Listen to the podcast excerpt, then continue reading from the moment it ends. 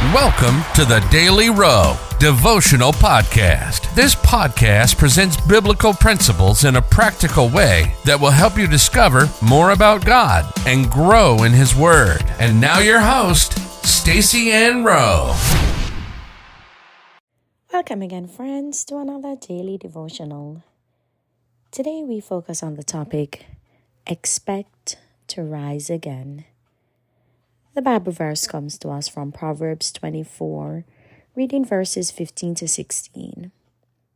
Lay not wait, O wicked man, against the dwelling of the righteous. Spoil not his resting place. For a just man falleth seven times and riseth up again, but the wicked shall fall into mischief.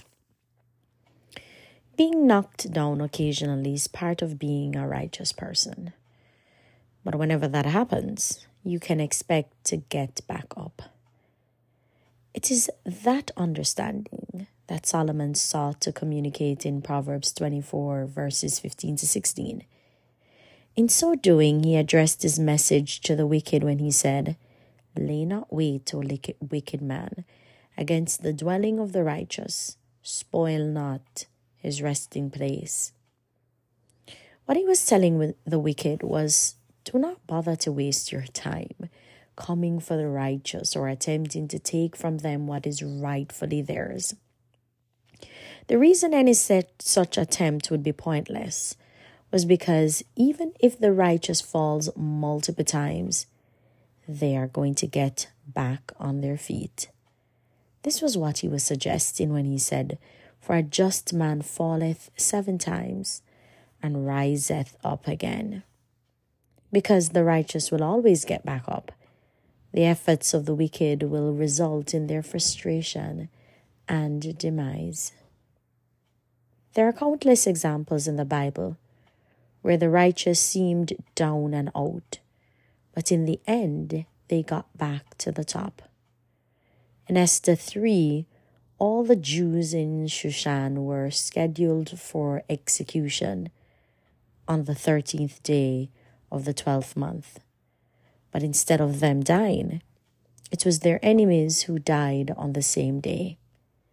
They got back up after being put down. Job too fell when he lost all that he had and his body was filled with sores, but he never stayed down. He bounced back when God gave him double what he had before. The reason the righteous will always bounce back is because a righteous man is one who does what the Word of God says.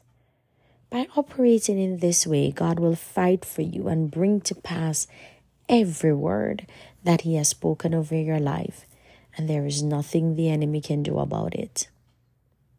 Life application When you fall, like Job, maintain your integrity. It is your righteousness that will be the driving force behind you getting back up. Let us pray. Lord, thank you for your grace and mercy that are new every morning. Lord, I will not wallow in self pity or stay in my mess even if I fall, but I will instead rise and take my place in you. Direct me to you when I fall. In Jesus' name, amen.